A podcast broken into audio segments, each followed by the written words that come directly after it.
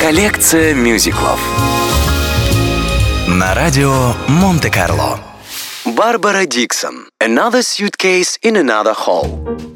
В мюзикле «Эвита», посвященном жизни Эвы Перрон, первой леди Аргентины во время правления Хуана Перрона, эта песня исполняется любовницей президента после того, как она была исключена из его жизни будущей женой политика. Для киноадаптации мюзикла песня была переписана так, чтобы ее исполнила сама Эва, переживая свой разрыв с Агустином Магальди. Это добавляло персонажу сильной и решительной женщины ранимость. Плюс у саундтрека к фильму появилась еще одна яркая песня в исполнении Мадонны. Барбара Диксон. Another suitcase in another hall.